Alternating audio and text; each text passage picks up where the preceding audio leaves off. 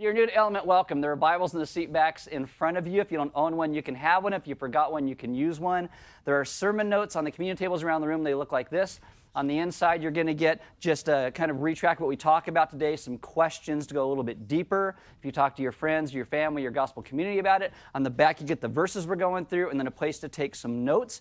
If you have a smart device, you can download an app. It is called YouVersion. You click on More, and then Events and YouVersion will come up by GPS in your smart device. You will get sermon notes, questions, announcements, all that goes with today's message. But before I have you stand with me for the reading of God's Word, um, on Friday, we have a guy named Craig Stoffer. Uh, if you've been to like any of our things where someone has barbecued, uh, you, Craig is like one of the guys who, who does that. On Friday night, Craig goes into the ER. He is unresponsive, and nobody knows why. They've done tests at this point, but he's still unresponsive. He's in the ICU. I don't say that for you to reach out to Joanna, his wife, and, and try and inundate her. What I say is I want us as a church to pray for him all right? Because we, we don't know what's happening. We haven't really gotten an update today at this point, but we all love Craig. Uh, we want God to be glorified in whatever happens in this. But you know, Craig's kind of really near and dear to our hearts. I'm not saying I wouldn't ask to pray for you if something happened to you, but Craig is really near and dear to our hearts.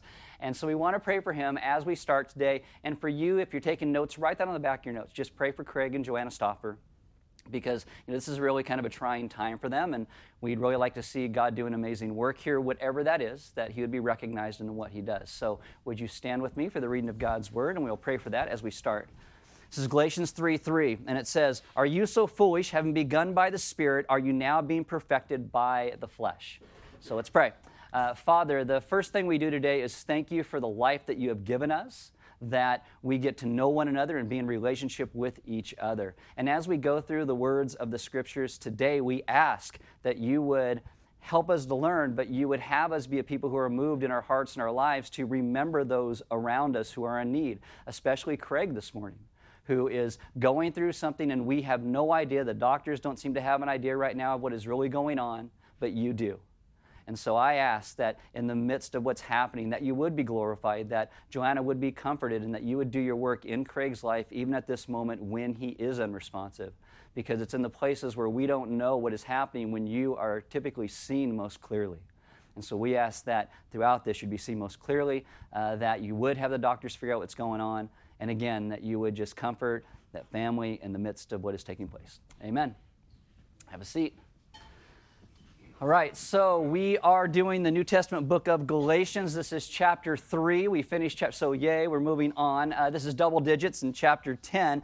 And I told you before that when I go through books in the Bible that I'm going to teach to you, what I typically do is I will go through that five, six, seven times in my own personal quiet time. So, probably two, three years before I ever teach it to you, I have been going through a particular book. And what that helps me to do is kind of lay out the book and how I'm going to teach it and how we're going to walk through it. And I did that with the book of Galatians, but I wasn't able to kind of write it out how it was going to go. And so what I started to do is say, okay, God, here we go. And I just started writing the book. And that's why sometimes I'll go forward, I'll jump backwards, and I'll move forward something and then come back. Paul kind of does that as well. But it's really kind of a, more of a movement of the Spirit for me than anything else I've ever taught you. Not that when I lay something out, it's not Spirit led, but this is really kind of different for me. And you see Paul do this. As I said, Paul will get to chapter 3 and he'll still be referring things he said all the way back in chapter 1. And he keeps talking about the gospel. Why does he keep talking about the gospel? Because we are a people who are so prone to forget it. As much as I get up here and tell you every single week about what the gospel is, we tend to forget what it is. And forgetting the gospel makes us self centered and it makes us start to think that all the changes that God has brought about or is bringing about in our lives is because of us and our own self discipline and our own strength, and nothing could be further from the truth. Our salvation and growth and life change come through God's work through His Spirit in our lives. So you have a Bible open to Galatians chapter 3. If you're using one of the ones at Elements on page 631.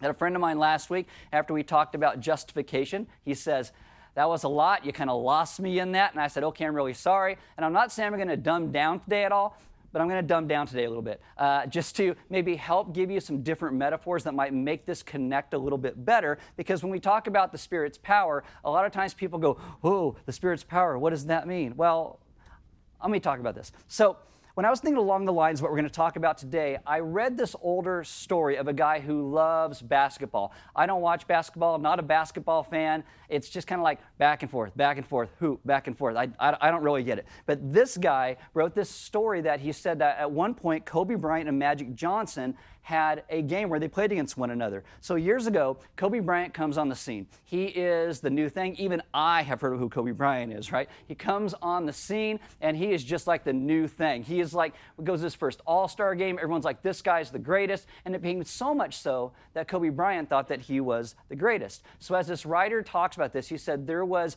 a game that Kobe and Magic played against each other on opposite teams for a charity event. They became friends at one point and they say, okay, let's do this. And so you know, Kobe gets the ball. He's coming in and he, and he waves off all the people. He's like, I got this. I can, I can take on that Magic Johnson without you. As it said he's on the wing. I don't know what that means, but he was on the wing and he's coming down. He's dribbling and he waves everybody off and he goes up for the basket. Magic Johnson just swats him down.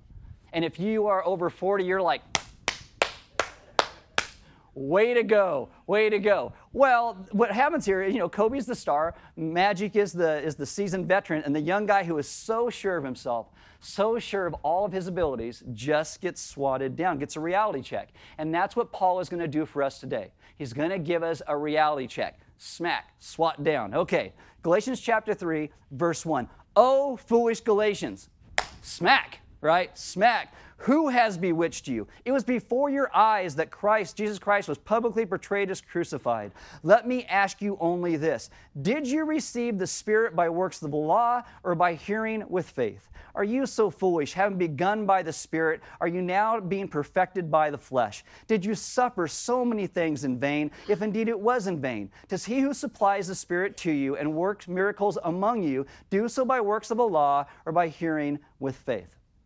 Now, what happens to us typically in our lives is we have been offered forgiveness and love and grace and restoration with the God of the universe who has come to us and called us to himself. Galatians 2:20, I have been crucified with Christ. It's no longer I who live, it's Christ who lives in me. And yet so often we end up like Kobe and we say, I can do this. I got this. I'll do it all on my own. And when we do, we fail miserably at our lives. Now, this can happen in two different ways. First off, sometimes we think we can earn a righteousness before God on our own. We say, I didn't miss a Sunday at all in two years. I read my Bible every day. I went to Thailand on a short term mission trip. I got a t shirt that says Jesus Christ instead of Coca Cola. Oh my goodness, I must really be holy. And we fail to recognize our righteousness before God is not in our deeds, our righteousness is in Christ alone. That's what we talked about all last week in justification.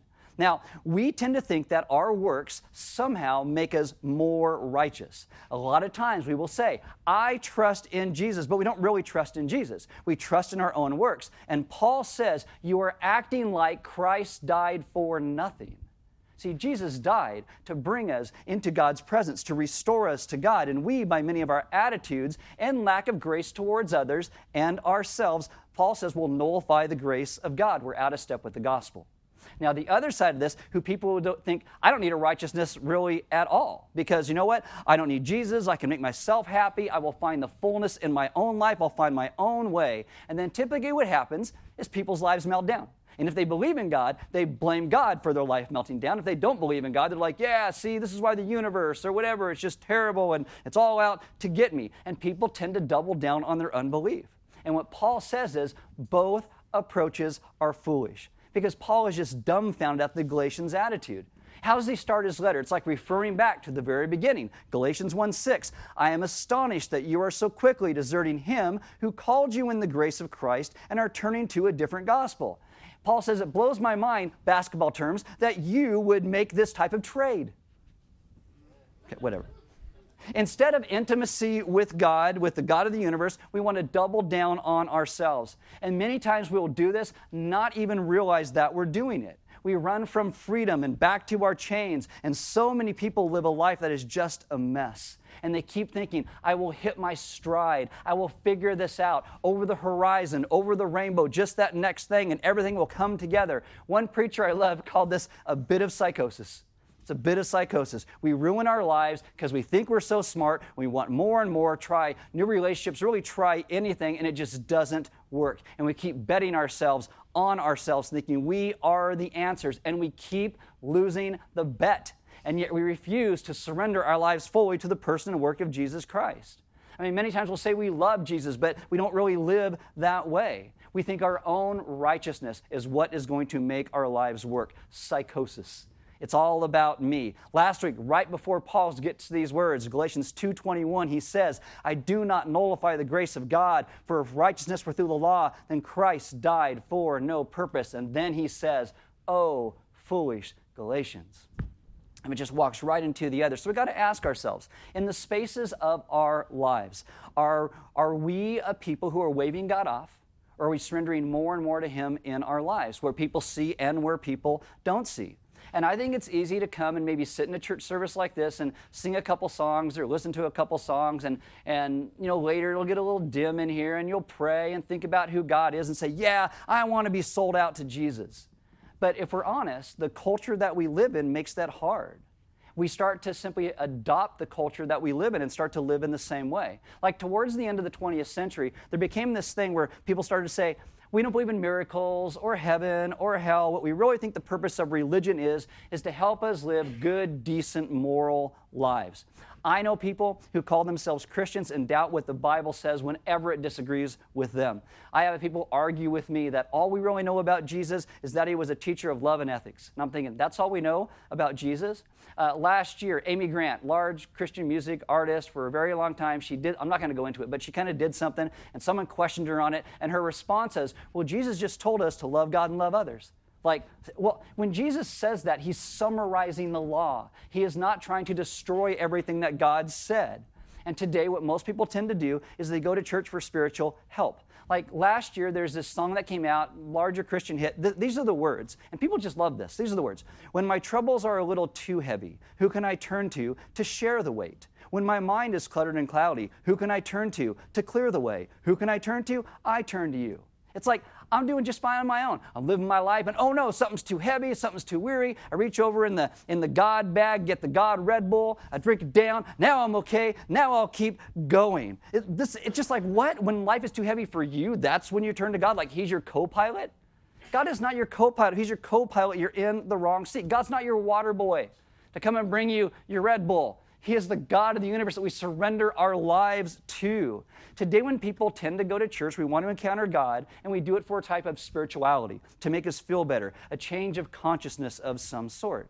Like today, we don't typically want the guiding and leading of God's Spirit as He convicts us and leads us into new things. And we all want to live lives where we say, I got this. I got this. I don't need any help. And we start to just feel more and more empty inside.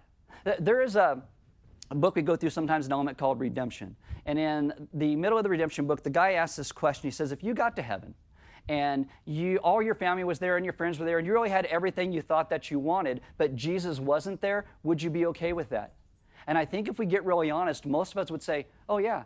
That's because we use Jesus many times to try and get the things that we want rather than worshiping Him for who He is. And Paul addresses this. And he will really talk about this all throughout the rest of the book of Galatians. And you're thinking, well, I'm not coming back then. No, but he talks about this the rest of the book. He says, if you want to understand true spiritual power, what reality is more than just merely an ethical life, but a spiritually powerful life that's found in the person of Christ, that takes all of what God said into account, here it is Galatians 3:1. It was before your eyes that Jesus Christ was publicly portrayed as crucified. What do we call that?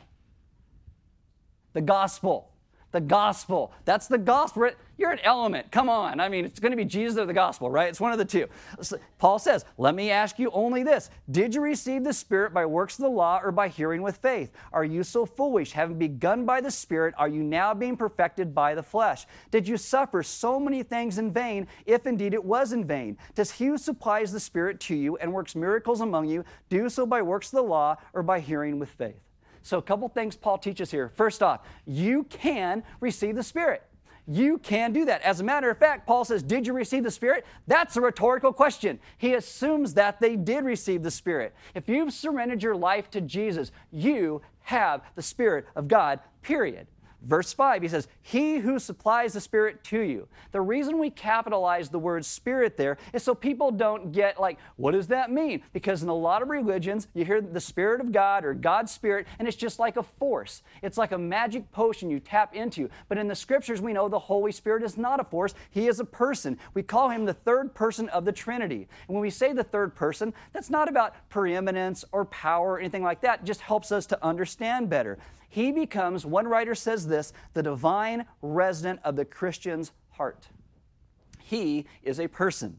Jesus says this in John 14, verse 16 I will ask the Father, and he will give you another helper. The word another and another helper, means just like me. There are two words in Greek for another. One is this word called hetero, which is it's like me, but it's, it's different from the former. It's like, um, it wasn't me who ate the cookies. It was somebody who maybe was human, but it was, it was not me. And the other Greek word is this word called allos. And allos means just like the former. And what Jesus says is the Spirit is just like me. He is God, He is personal, He is alive. 2 Corinthians 3:17 The Lord is the Spirit, and where the Spirit of the Lord is there is freedom. And when the Bible talks about the fact that Christians have the Spirit, it goes way beyond what most people think about. I was reading a few commentaries on this, and they all said if you want to know the secret to spiritual power for a Christian, you spend time getting to know the one who is within you now. And a big part of spiritual growth of the Spirit is to come to grips with the knowledge of who He is as He leads, as He guides, and we listen to where He takes us. Uh, Tim Keller likens it to The Hobbit. And I know geeks just love this, uh, but in the, in the book The Hobbit, Bilbo Baggins, he gets this thing called a chainmail coat that's made of mithril. Mithril. Now, in The Lord of the Rings, later on, he gives this chainmail coat to his nephew named Frodo. And Frodo kind of becomes the hero of the story. He puts on this chainmail coat and just kind of hides it underneath his old clothes. So one day, he's walking along with his companions, and one companion says to the other, Bilbo was a very rich man, and in spite of how rich he was, he had one thing that was worth more than everything else he owned. Many years ago, he was given a mithril coat. What? A mithril coat? Now, mithril is the most valuable and precious metal. It's like a hundred times stronger than anything else, a hundred times lighter than anything else. And when the sun hits it, it's just beautiful. So this one guy says in disbelief, What? An entire coat made of mithril? And the guy says, Do you know how much that's worth? That would be worth more than every bit of property in that man's entire country. And Frodo is kind of astounded because he's walking along wearing it underneath his old coat, something of greater power than anyone knew. And this is what you, as a Christian, have with the living Spirit of God in you. When we surrender our lives to Jesus, you receive the Spirit. And sometimes people say, Oh, that's nice. I got the Spirit. Nice? Really? Really? You're a Christian underneath your old flesh, walking around. You have something, someone, someone of greater value than the whole world. And we should be staggered by that, that God would deem to come and live in us through His Spirit. J.I. Packer says it should melt us with spiritual understandings of the glory that has come to us. And the Bible says if you are a Christian, you surrender your life to Christ, you have the Spirit. And that should stagger you. So the second thing is, unless you receive the Spirit, you're not even really a Christian. Paul says this Did you receive the Spirit by works of the law or by hearing with faith? Are you so foolish, having begun by the Spirit, are you now being perfected by the flesh? The NIV will say through human effort. It's like you were saved by God's Spirit and what He did, and you felt Him in those moments where He was leading you, and now you're trying to do everything on your own. What does having begun with the Spirit mean? It means unless you have the Spirit, you haven't even begun the Christian life. And I know some people come from religious traditions who say, uh, they'll be like, oh, Christians over here with the Spirit, these are Christians over here without the Spirit. No, no. If you don't have the Spirit, you are not a Christian. You start the Christian life when the Holy Spirit comes in and brings us back to life. And this is why Paul says it is so important to understand how we live in God's power and grace. It is not by what we do, it's by what has been done for us. And I want to take up a lot of time with this, but this is kind of an historical phenomenon in some ways. In the 1600s, in the church in New England, they believed it wasn't enough to say, oh, I believe in the truths of Christianity. They, what they called it was you, you had an experience of grace. And that means that God's Spirit comes in and your life actually began to change. And you couldn't even be a member of the church unless that was kind of shown. Your life had changed. And this wasn't about Christian ethics, it's about walking with God's Spirit as He changes us. And they believed that you had to be, you know, born again in order to be a member of the church, but you also had to be a member of the church in order to vote. So, really, what's interesting is you weren't a citizen unless you were a Christian.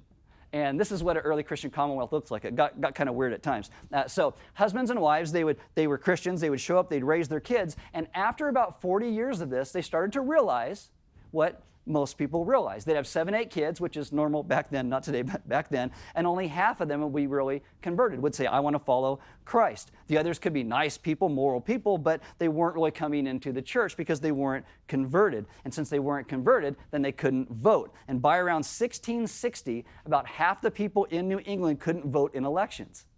So you're like, whoa, you, don't, you don't learn this stuff in schools. So in 1662, what they came up was this thing called the halfway covenant. You can Google it, not right now, but you can Google it. It's really, it's really interesting. And the halfway covenant said, well, you don't really have to be converted or have an experience of grace or anything like that. And I want to be careful because I don't want you to misunderstand what I'm saying here. But what I'm telling you is there's always been this tremendous pressure to move away from Galatians 3. That it's the Spirit that does a work in us to move us to Christ. That just be ethical, be nice, go to church, figure it out. That's, that's what God wants. No, God wants you to be someone who's been reborn by the power of His Spirit in your life, and then God brings change into our lives that way. And Paul says, unless you have the Holy Spirit come into your life, you haven't begun to be a Christian. Paul believed that when someone follows Christ, their life begins to change. That doesn't mean that tomorrow it looks completely different. If you are someone who struggles with an addiction, it doesn't mean tomorrow you don't struggle with that addiction, but it means that sometimes really, really slowly, God begins to do a work in our lives. And guess what? I have seen a lot of you God do a work in your life. Sometimes it's slower than I want, but it, He does a work in your life. And this is why it's good to be in friends and community with other people who love Jesus and follow the gospel because they can see the change in you and they can tell you about it. I don't know if God's really working. God's working. Trust me because I see it and it's amazing when He does. See, the Holy Spirit, it's not about tongues or laughter or these bizarre things. What the Holy Spirit starts to do is He transforms us with the love for Jesus. And as we understand who Christ is more and more, our lives begin to change. I don't want to make you nervous or question, oh, do I have the Spirit? If you're worried about it, you're fine.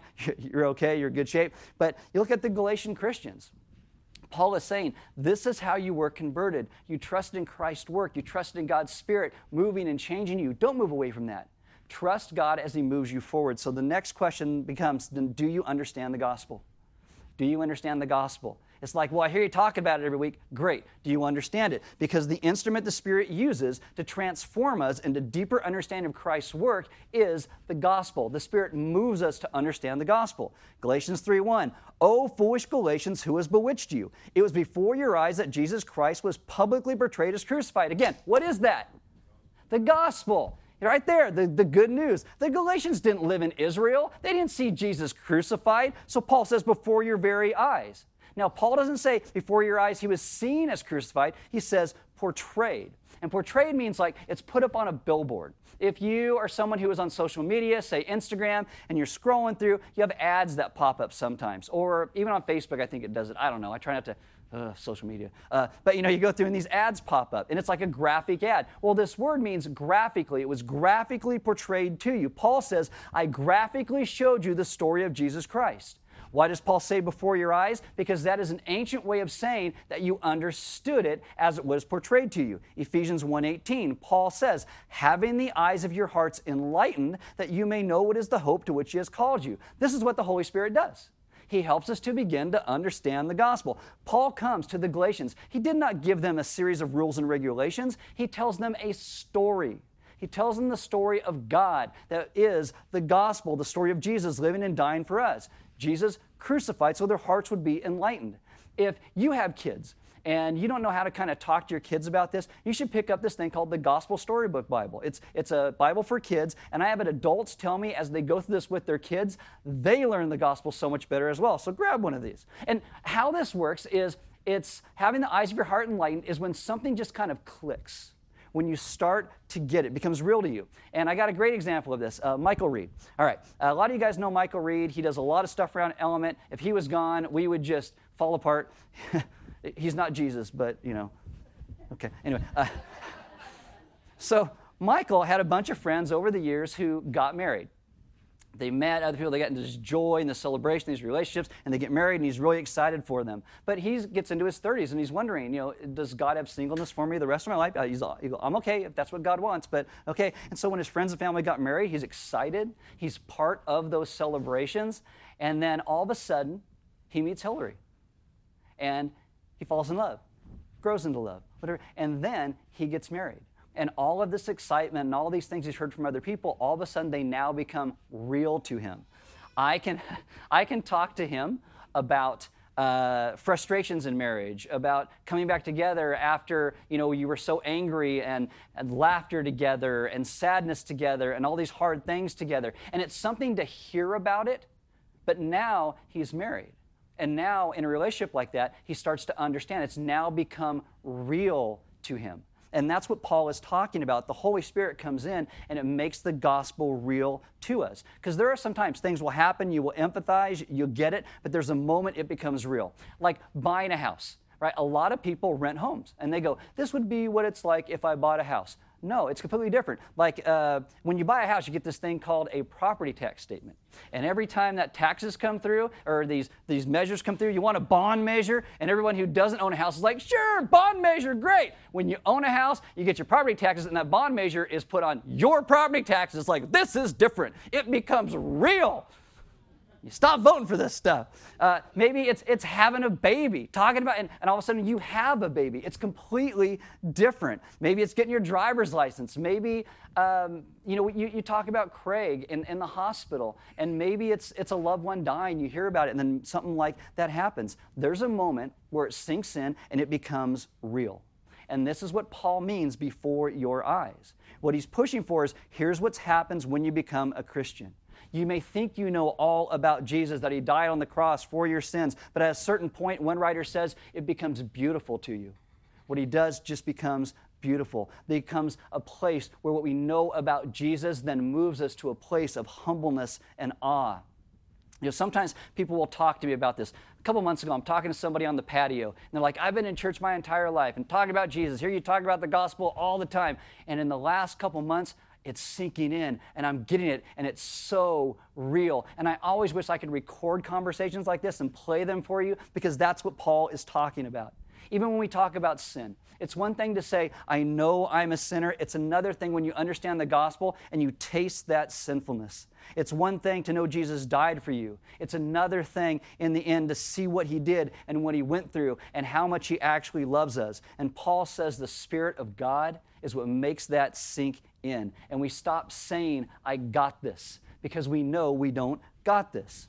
John Stott, when he comments on Galatians 3:1, he says what's so fascinating is Paul doesn't bring advice about Jesus, he brings news about Jesus. Paul does not say, here's what you have to do. He says, here's what's been done for you. And it's only the story of Jesus that gets that across when it's graphically portrayed. And we find our hearts going out, and our heart sees and it trusts and it moves greater towards Jesus. And so the question then becomes for the Galatians and for us is do we believe? Do you believe? Galatians 3 3, and out of the NIV says this I'd like to learn just one thing from you. Did you receive the Spirit by observing the law or by believing what you heard? Observing versus believing. What does it mean to believe? Did you receive the Spirit by observing the law or by believing? Well, the word believe, it means to trust. And to trust means you stop observing the law. That does not mean we stop being obedient to God, but it means we stop trusting our morality or trusting different laws to save us. Paul says, after beginning with the Spirit, are you now trying to attain your goal by human effort? See, the power that Paul is talking about is not just when you believe that story, it's how the story then comes and impacts our lives, what the story brought. Because this word here to attain your goal, that word actually means complete. You are looking to be completed by all these things that you're doing, but it is only by the power of the Spirit of God bringing you into relationship with Jesus Christ that completes you. And we say, Jesus has completed me.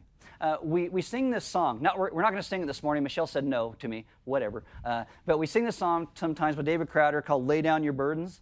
Well, that's the burdens of trying to attain on your own, because that is not the gospel. It's not the gospel. Keller once wrote this You have not believed the story until you realize I've been trying to complete myself and Jesus has completed me. Jesus is the one who completes us. The whole point, especially verse 5, does God give you a spirit and work miracles among you because you observe the law or because you believe? The ESV will use the word faith. That is the word for trust, and that is written in the present tense. Yes, we have believed in Jesus when we come to trust Him for our lives, but it is continuous. It's do we trust Him today?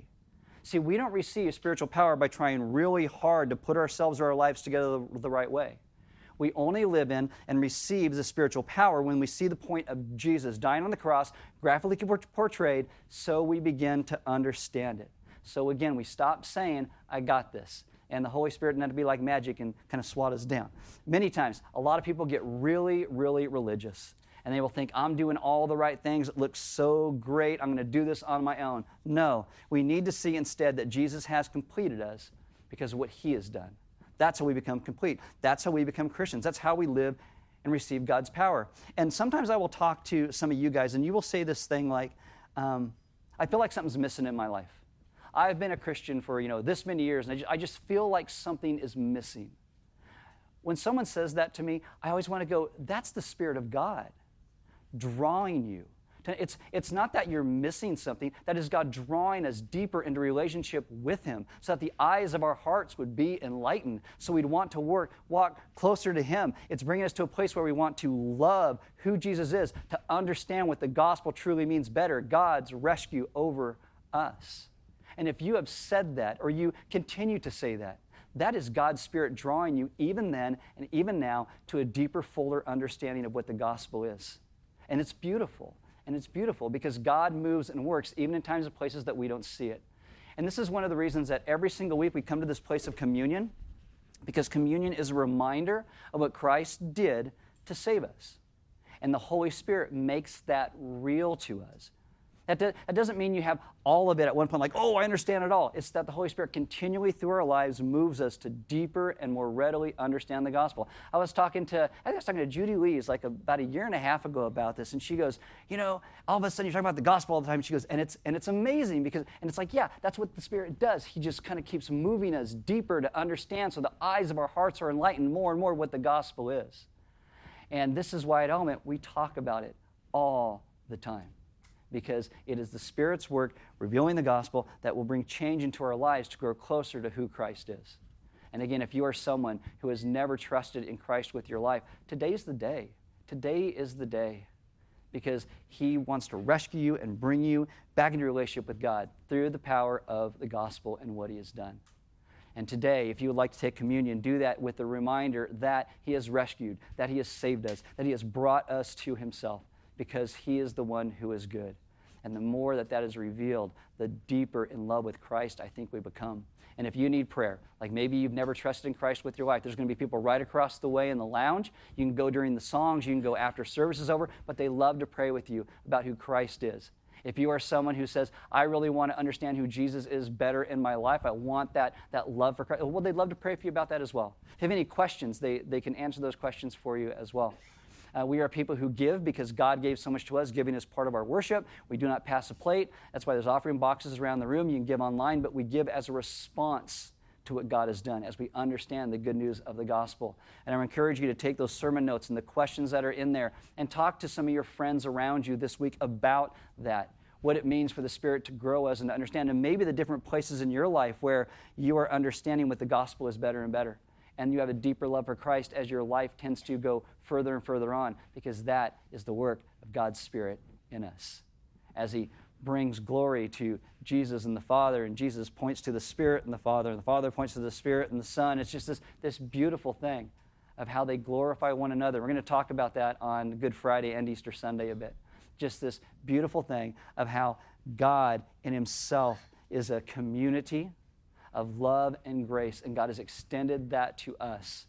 And that the more we live with God's Spirit, the more we see what God's love actually looks like.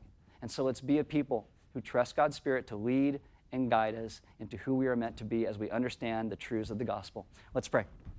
Father, this morning we ask that you would move us to be a people who understand better what the truths of the gospel actually are and that in so doing, we would just simply fall in love with who you are more and more.